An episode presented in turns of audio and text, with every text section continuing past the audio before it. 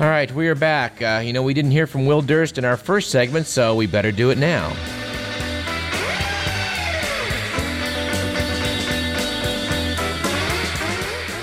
Well, thanks, Doug. And today I want to talk about the seven deadly sins.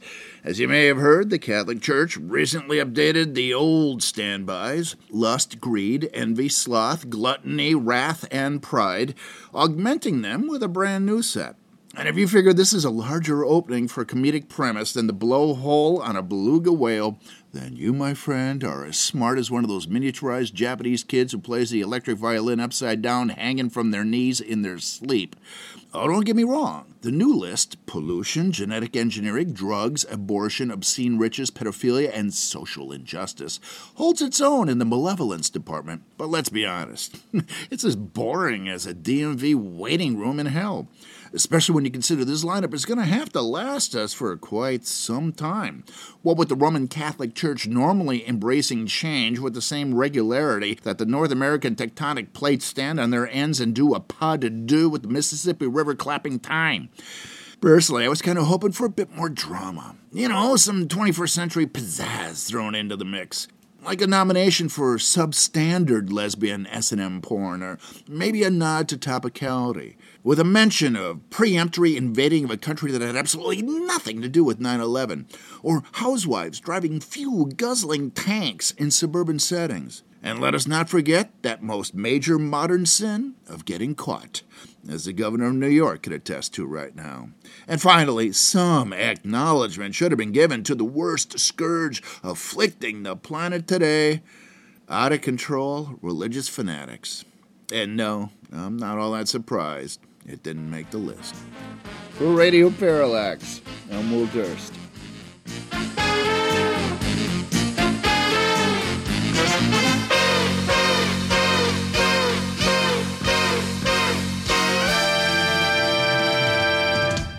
Let's talk about a few health issues in the time we have left. There's recently been a brouhaha about the fact that doctors and clinics are going to be re- are going to be required to report MRSA, MRSA, better known as methicillin-resistant staph aureus. Oddly, as uh, as the reporting laws currently stand, hospitals don't have to report MRSA, which of course originated in hospitals, although it's now become a community acquired infection as well. The hospitals don't want to report it because it's bad for business. So, although apparently something like 85% of cases which still are related to hospital infections, uh, well, th- those you can you don't have to report. It's the other 15% we're going to focus on. Yeah, that makes a lot of sense from a public health standpoint. I was quite intrigued by some of the comments of Melody Petersen, writing in the Los Angeles Times, who noted that the strategy that's made the pharmaceutical industry one of the wealthiest and most powerful on earth is finally starting to betray it. For the past 25 years, Big Pharma has emulated the basic business model of Hollywood, trying to create blockbusters by introducing products that would appeal to the masses, then promote them like mad. This strategy has created some hugely popular drugs, such as Lipitor, Prozac, and Nexium. The problem is that as the patents on these drugs begin to expire, the generic versions become available and the major drug companies hit a dry spell. This is because, in order to service the blockbuster model, enormous sums were spent on promotion at the expense of scientific creativity. To make the strategy work, in fact, the drug industry puts its marketers in charge and gives scientists the back seat. And, wrote Melody Petersen, surprise, surprise, they're not discovering enough new drugs to replace the aging standbys. And of course, this is the same industry that claims they have to charge tip top prices so that they can fund research. Well, that ain't exactly so. Let's talk a little about cell phones. Uh, they not only create a public health uh, hazard by the fact that uh, that distracted drivers are causing accidents, but apparently some studies now show that the result of uh, widespread cell phone use is increasing everybody's average drive time by 5 to 10 percent. And if you think about that, if you have an hour long commute, that translates into as much as 12 extra minutes behind the wheel each day. Well, that's a bad aspect of cell phones, but it gets worse. Excuse me a minute. Hello? I, I can't talk right now. Call back later. Anyway, as, as I was saying, According to New Scientist magazine 22308, radiation from cell phones is too weak to heat biological tissue or break chemical bonds in cells, but the radio waves they emit apparently may still affect cell behavior. Evidently, uh, Finnish researchers studied mobile phones, uh, mobile phone radiation anyway, and noted that it alters the expression of some proteins in living humans. And they're not sure what these proteins do, but the fact that a cell phone can alter the actions of your cells, you're in my cells, is a little bit disturbing.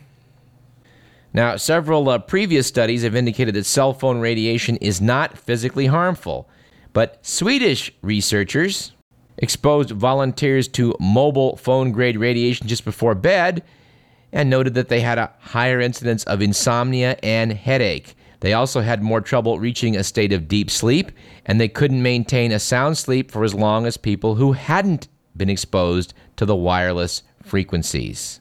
So, can the mild radiation that your brain receives from your cell phone keep you up at night? Well, I think research on this better damn well continue.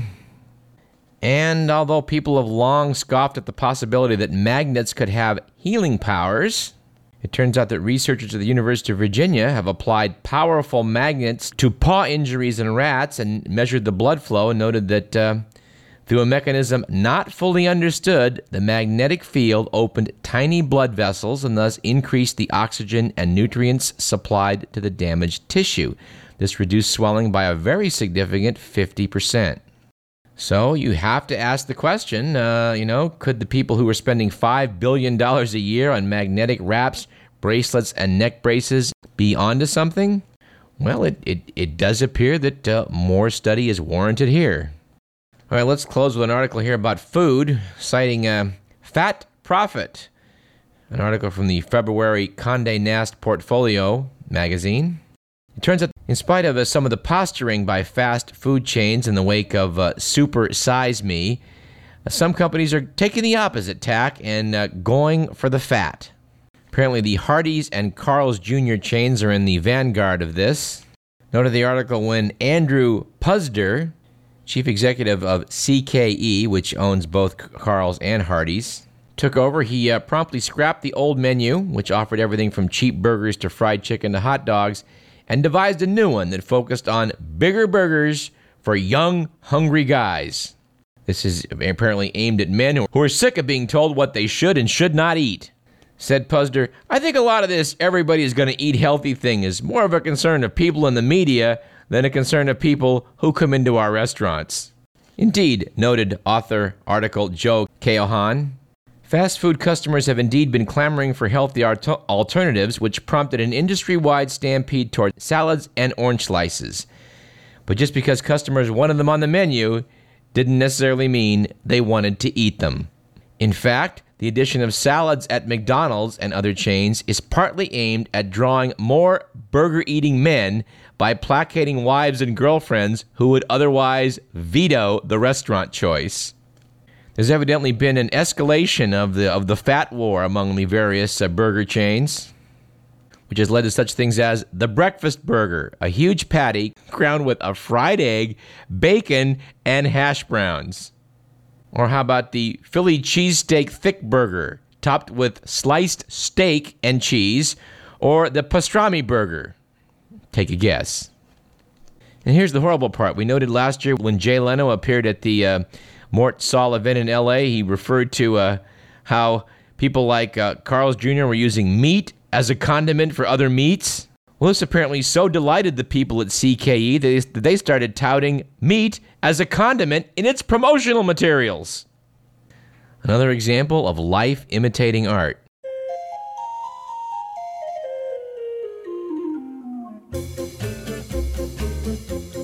That about does it for time. Our thanks to Stephen Braun, author of Merchant of Death.